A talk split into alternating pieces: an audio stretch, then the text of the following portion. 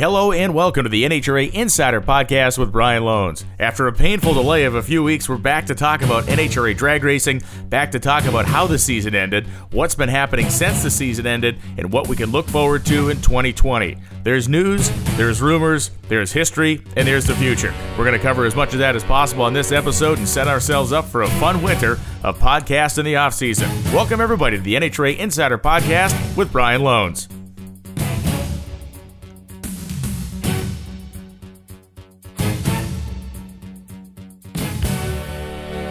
Welcome back to the podcast world, NHRA drag racing fans. I am glad to be back. It has been uh, an exciting few weeks here, obviously, and I apologize for being delinquent in my podcasting duties, but uh, it's tough to do that when you're across the world in different places as uh, things have progressed here.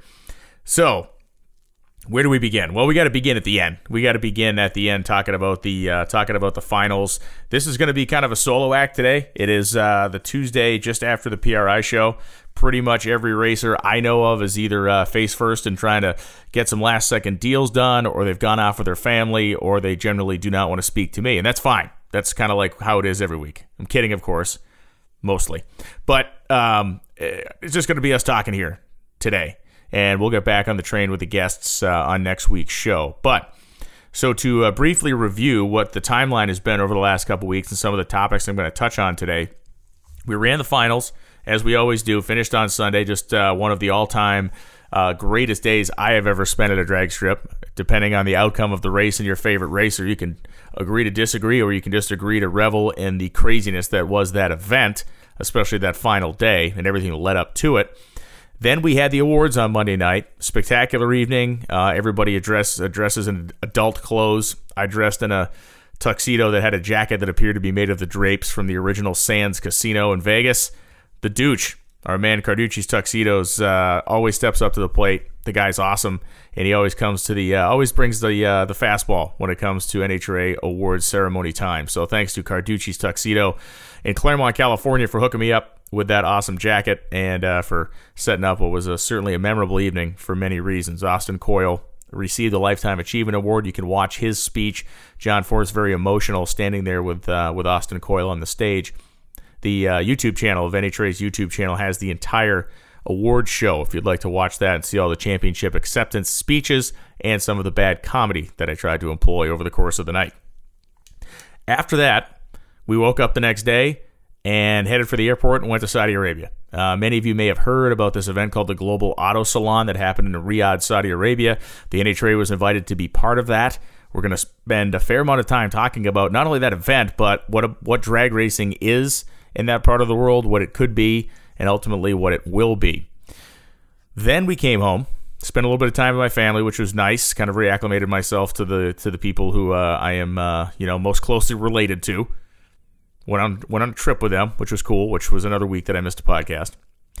Then uh, came home, went basically straight to the PRI show where we had uh, the NHRA stage set up, had interviews all weekend long, Thursday, Friday, Saturday. You can watch those uh, on NHRA.com or NHRA.tv as well if you're an NHRA.tv subscriber. But those interviews are cool because, uh, you know, the SEMA interviews are interesting because the season's not over yet. It's almost over, but it isn't.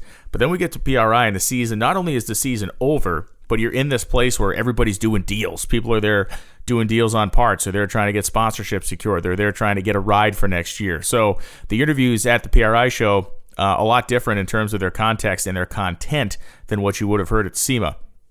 Huge rumors swirling around the sport right now. Um, and again, I stress these are rumors, but I'm going to lay them out there because, frankly, everybody else is talking about them, so I can't wait. Um, we can talk about Antron Brown and Brian Corradi getting back together. Now, that's a big story, right? Putting the band back together, championship combination there. But the potentially bigger story here is that Antron Brown may be doing that as a team owner. And uh, this is a rumor that's been floating around for a while. I'm sure we're going to get finality on this after the first of the year, I would guess. No one's going to announce anything like on Christmas Eve. I think they're still uh, still working on some of the details there, but that's my understanding that Antron Brown will be a team owner next year. Of course, the rumors uh, on the Kalitta Motorsports side, they signed a sponsorship deal with Mobil One, which is great, bringing Mobil One back into the sport. We know that Richie Crampton will not be driving the top fuel car that he was in last year. He told us so during the television broadcast. Rumor has it that Shawn Langdon will be climbing back into the saddle of a top fuel car, which is uh, which is another addition to an already stacked field of top fuel competition that uh, we had in 2019 or 2019 will be even better in 2020. What else can we talk about? Joe Morrison named the driver of the Leverage family car. That's not a rumor, that's fact. They announced that at the show. Some rumors uh, regarding potential sponsorships for um, teams like Justin Ashley, one of the names that came up. You know, potentially Justin Ashley's going to have something to announce here pretty soon, which is a big deal. Among other potential sponsor announcements, Brittany Force. What we're expecting to hear, whether we do or we don't, what we're expecting to hear is that Monster Energy is going to be back involved in a big way on that car, which I think is huge for drag racing. I think it's a, a brand that is internationally known, a brand that does a good job promoting its drivers. Obviously, Brittany had great success with them, winning a championship in 2017. We've seen the reemergence of the Monster logo on the side of her top fuel car. We know that Monster is not involved with NASCAR anymore on the level that they were, so obviously some marketing money has freed up in the motorsports realm there. So we're going to find out what that's about. Crew chief rumors: Who's going to be pushing their toolboxes across the street up there in uh, up there in Brownsburg, Indiana? Most of that stuff again will be coming after the new year. So, and then we have multiple new pro stock drivers coming. Elite Motorsports has not officially announced, but they will have two full time pro stock cars coming out in addition to everything else they got going on. So, Elite Motorsports going to be killing it uh, on that front with two more cars. My understanding is that Fernando Cuadra has uh, effectively or will effectively move Nick Ferri and his entire operation from Salt Lake to North Carolina, and that will be their own, in some ways, self contained team. I think I believe he will still uh, maintain a presence with KB, but his son's cars will be Nick Ferri powered, and Nick Ferri will be the kind of engine builder overseer of those uh, entries. Uh, Mike Salinas announced at PRI that he is uh, that he is adding Janae. His daughter Janae is going to come on drive a Super Comp car this year under the tutelage of Shawn Langdon. Then will advance to an A fuel dragster and ultimately advance to a top fuel car. His daughter Jasmine is already in an A fuel car and has designs on racing top fuel sooner rather than later. Would not surprise me if we see her in a top fuel car at least uh, sporadically near the end of the 2020 season. Big deal there. Also, rumors that he may be building a shop somewhere in Indiana as well, where everybody else is at. So, um, this is all positive stuff, guys. This is not like, oh, this guy's quitting, this guy's leaving, this guy's not coming back. Uh, if you've noticed, everything I have said has been in addition to, a replacement of, or uh, money has come in the correct direction for drag racing. So I came out of the PRI show kind of clicking my heels a little bit, going, man, we are going to kill it next year. I mean, just there's a ton of uh, the Lewis and Foley car coming back, Artie Allen in Florida, Lee Calloway. These teams that are going to pop up and run four, six, eight races are going to change the face of what Top Fuel looks like. And we will have races with 20 plus cars. We've had one or two this year. We're going to have multiple more uh, 20 plus car races. Who knows what Indy's going to look like? Finally, all these old guys that chew on my backside about car counts and everything. We get to Indy, we have two dozen top fuel cars. No, it's not 1970 again, but boy, that's bigger than I, anything I've ever seen in my life. I've never seen, since I've been traveling to professional level drag races for nearly 20 years now, I've never seen more than 20. I've never seen more than 22 or 23 legitimate top fuel dragsters, modern top fuel dragsters in the same place. And there are multiple opportunities next year where that could be a reality. So that is the rumor portion of the program. And as you can tell, and these are all good rumors. And Alexis DeJoria coming back, not a rumor, that's fact. We know that. And who else knows? Uh, who knows what else is lurking in the shadows? The pro modified category. Holy smoke, is that going to be crazy? Taking the kind of taking the reins off of that one in terms of how you have to how you or what you need to do to commit to run the series. You don't have to commit to anything anymore. You got to commit to paying an entry fee and come and run your car. So Gainesville, look out. Um, again, potential for 30 to 50 cars at some races. Can you imagine that 40 plus pro mods like oh I don't know to a place like Indy trying to qualify? Holy cow! And a bunch of those people will be people you've never heard of before, which is the best thing loads of great regional pro mods out there are going to uh, going to take a stab at uh, running NHRA events this year in the quarter mile, and that does not that does not make me happier than anything else on earth. I love it. We're going to get to have that moment in first round eliminations where we look over and go, "Who, who just beat him? What? What just happened there?" That's going to be great. So that's uh, kind of what's going on at PRI. But now I guess we got to back the truck up and start talking about the World Finals. It was, uh, without a doubt, the most entertaining drag race I've ever been to. I, I didn't know what could get better or top Seattle this year, that I think uh, was leading the league in that category before we got to Pomona. Um, it all started Friday. It, it, started Friday, first session of qualifying in Pro Stock, when it took Tony Pedregon, I, and everybody else in the world about six seconds to understand what Greg Anderson was trying to do, what he was going to do, and ultimately what he succeeded in doing. This Machiavellian move to find himself and align himself with Erica Enders in the first round. The only shot KB Racing had to try to stop her and to have Jason Line win a championship or Bo Butner win a championship was to get her out early. And it's one thing to think about it, it's one thing to attempt it, it's another thing to do it multiple times because you got to remember over the course of qualifying, really the first couple of sessions, first sessions one and two, because we knew that Saturday was going to be a lot hotter. We didn't think there'd be a lot of movement in pro stock on Saturday as far as the the uh, echelons of the qualifying order. Maybe in the lower part of the field, which we'll get to in a second, but we figured up top it was going to stay about where it was. So he did it correctly in the first round. Erica ends up uh, on the top half of the sheet, and he coasts his way to the bottom half, and they're lined up. And then he did it again and found her again in that second session. And when that happened, he was 15th, she was second. We thought, okay, odds are she is going to remain second. His danger at that point, because we had uh, enough uh, pro stock cars for a bump spot, his danger was potentially being bumped out of the field.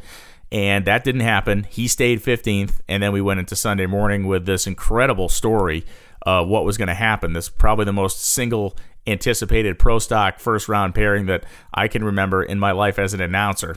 Back in the day, predating me. I'm sure some of the Glidden WJ stuff or WJ Alderman or WJ Jeffrey on all that stuff. I'm sure there was a few of those as well. But for me, this was a seminal moment in my career and in my life in drag racing for pro stock and it made everybody sit forward on the couch. We were about ready to climb through the glass in the tower when they finally came around to make their run and it went erica's way by four thousandths of a second.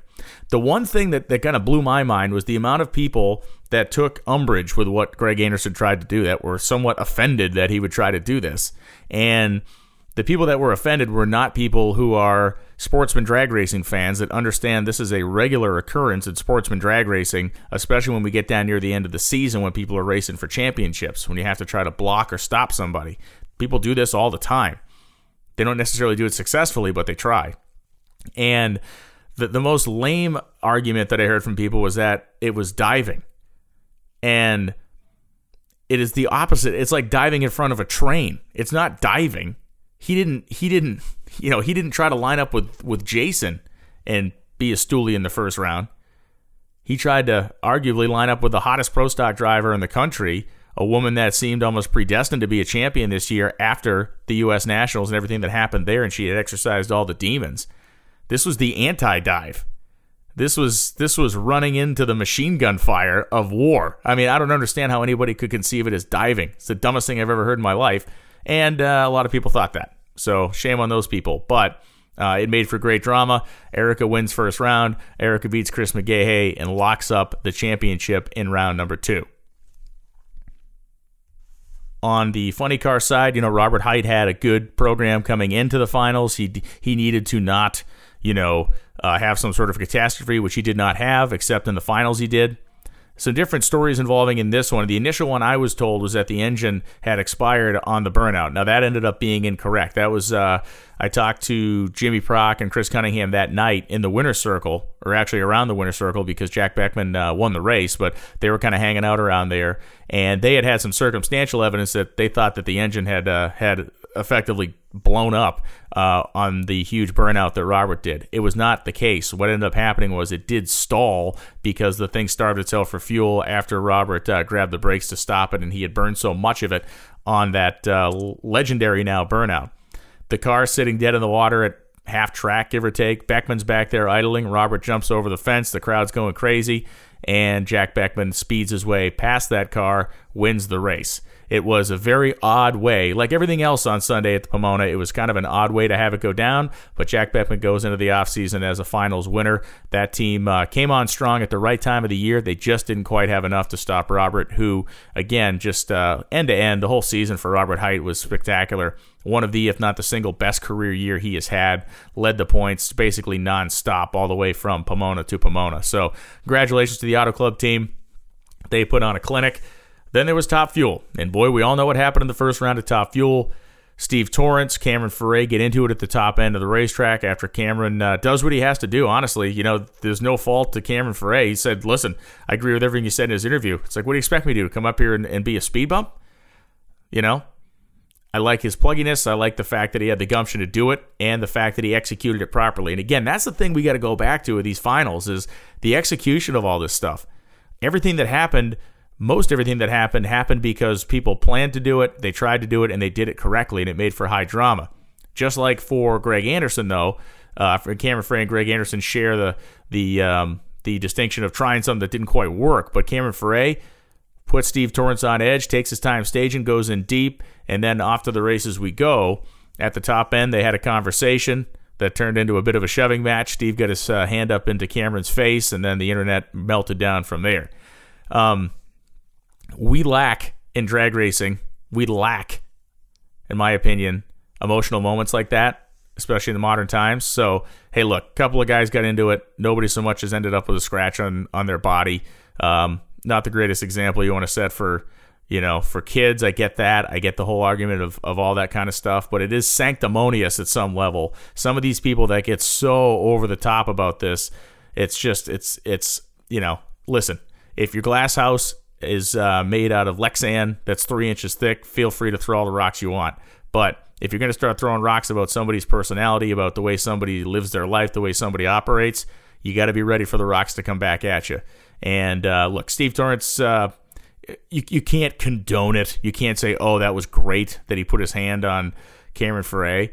Um, the act wasn't great, but what stirred up, or what it stirred up, I think was great because what we saw was this illustration of how much people love some drivers and dislike others.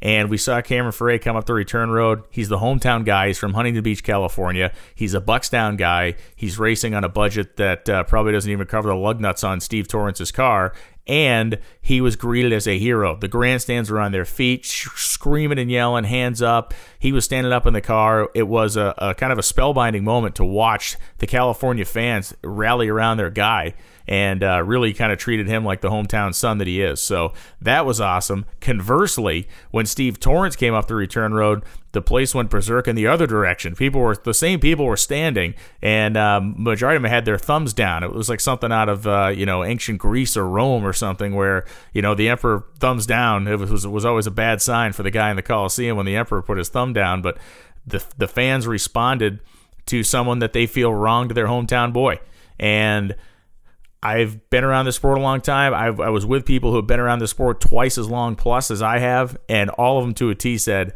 I have never heard somebody booed that hard at a drag strip.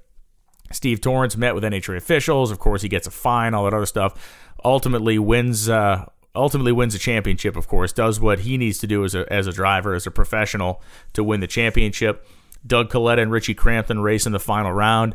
Doug wins the drag race, comes within three points of winning the world championship, and was greeted um, with an ovation at the NHRA Awards, something that you should probably watch. Um, greeted with an ovation that uh, for the ages, a, a, complete standing ovation. Entire room was on their feet when Doug Kalitta was introduced as the runner-up for the fifth time in his career in the top fuel category.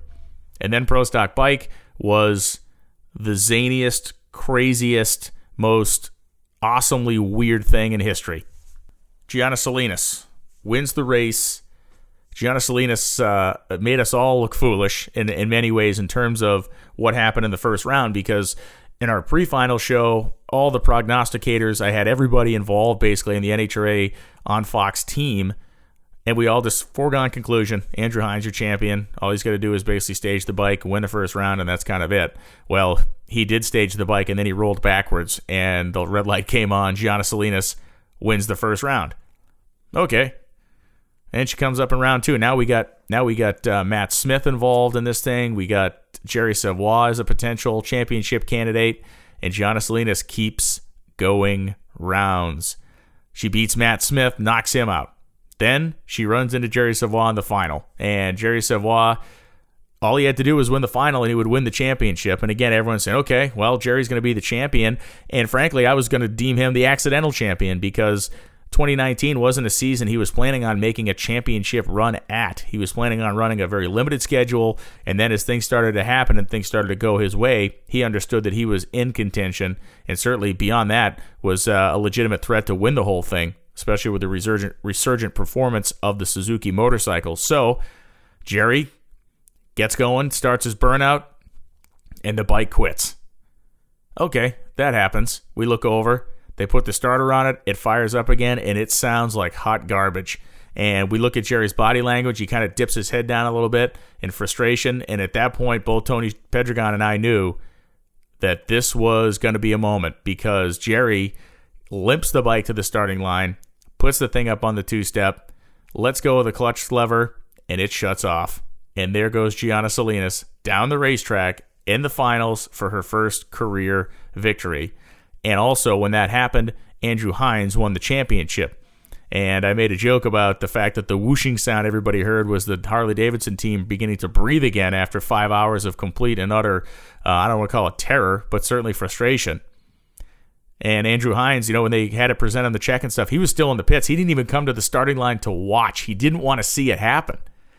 He didn't want to see what we all thought was going to happen that Jerry was going to go out there and light one up and just run down the racetrack. He was a lot faster than Jianna had been all weekend long, faster than most everybody else at the racetrack. And then that happened.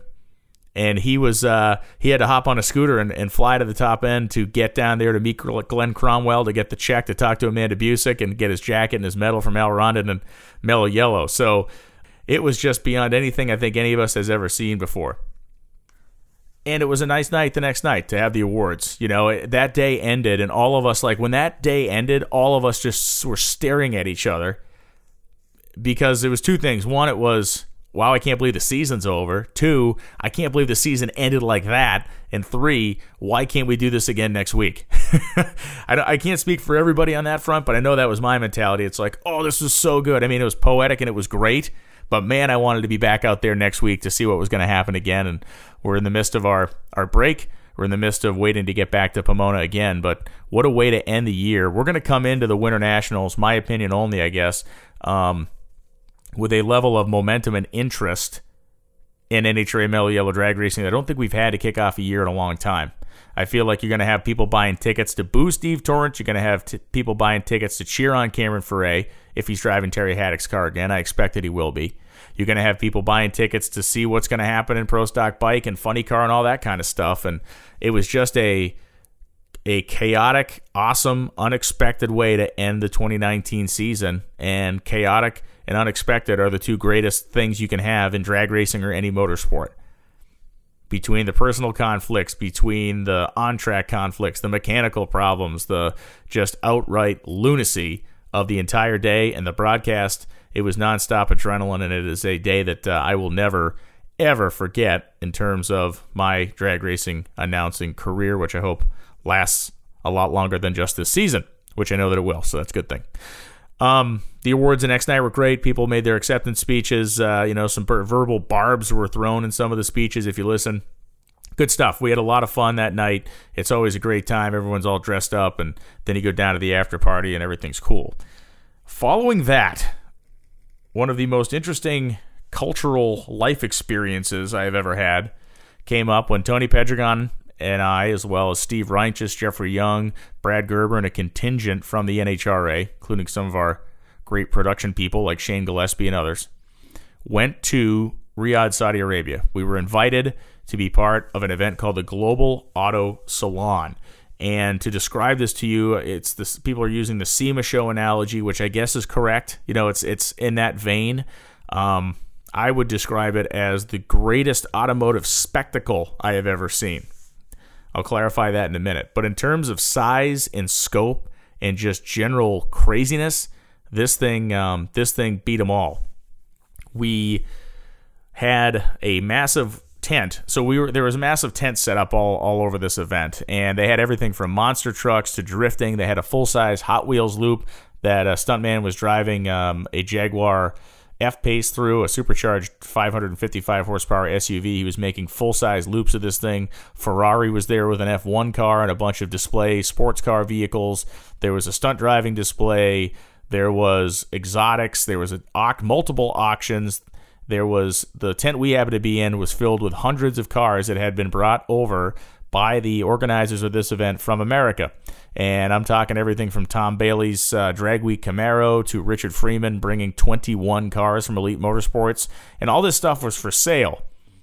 The downside is nobody bought anything. So it's going to be interesting to see how that event morphs and changes over the years, but it, or if it happens again. But the, in terms of the automotive enthusiasm that we saw, it's incredible. And you know, we got some heat from some people. Me personally, I say we. Me personally got some heat from people for going because you know of geopolitical reasons and this and that.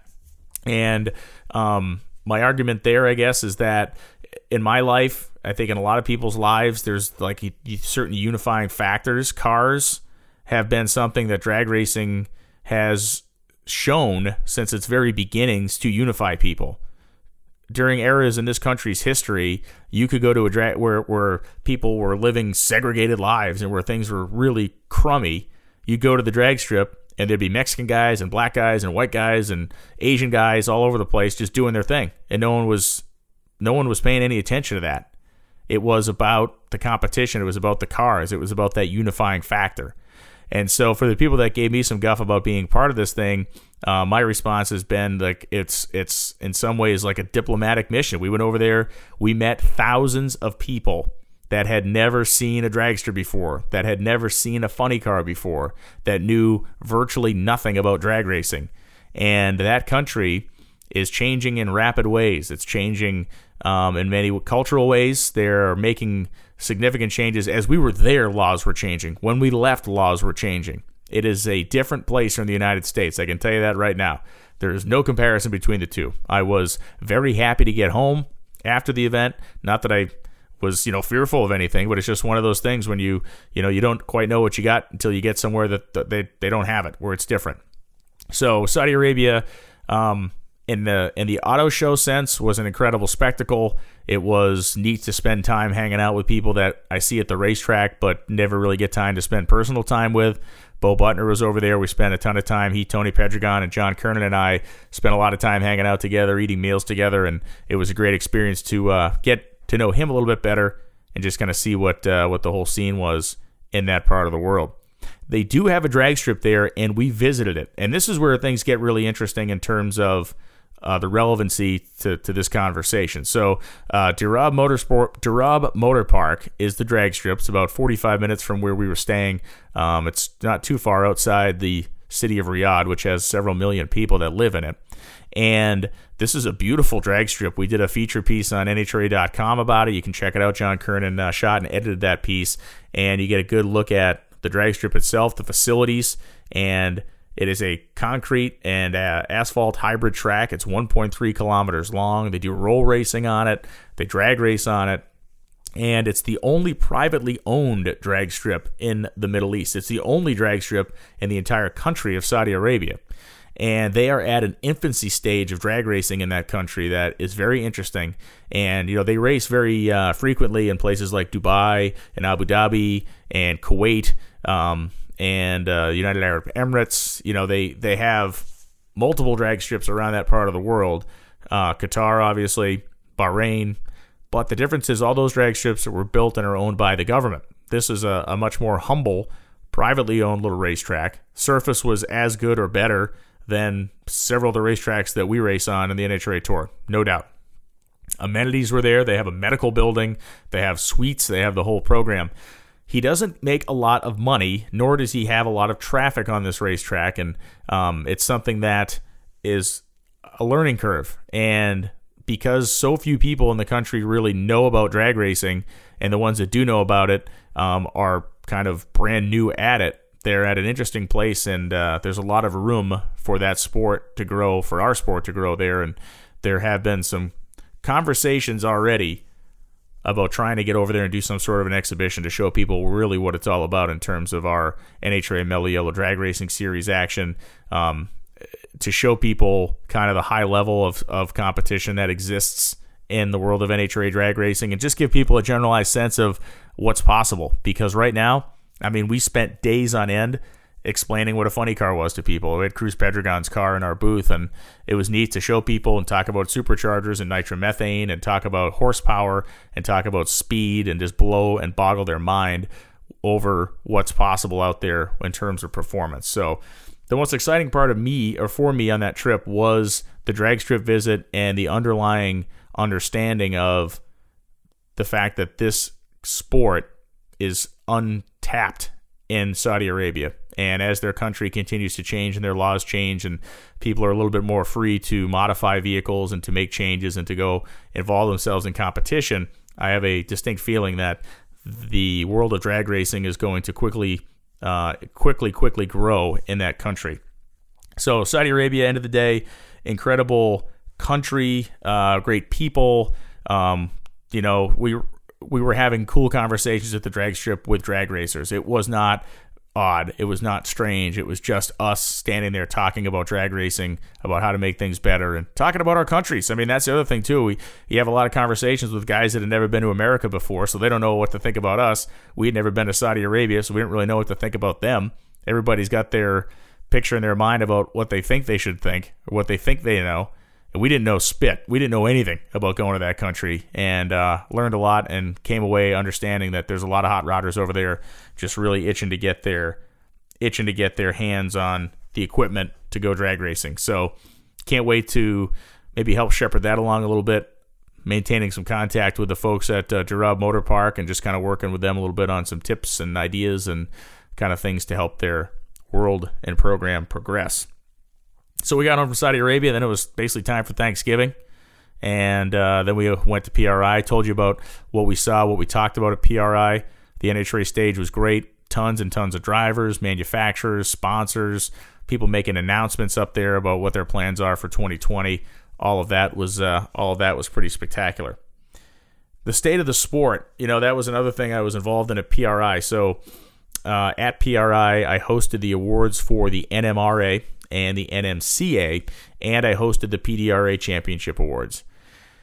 And the one constant through all of it is the fact that these series are growing. Our series is growing. Their series are having great, great years. They all had great seasons. We've met the champions, heard their stories, and I don't prescribe or I don't subscribe, I should say, to the theory of uh, things being not healthy in drag racing. You know, I, I listen. If you love Street Outlaws, No Prep Kings, you're helping drag racing.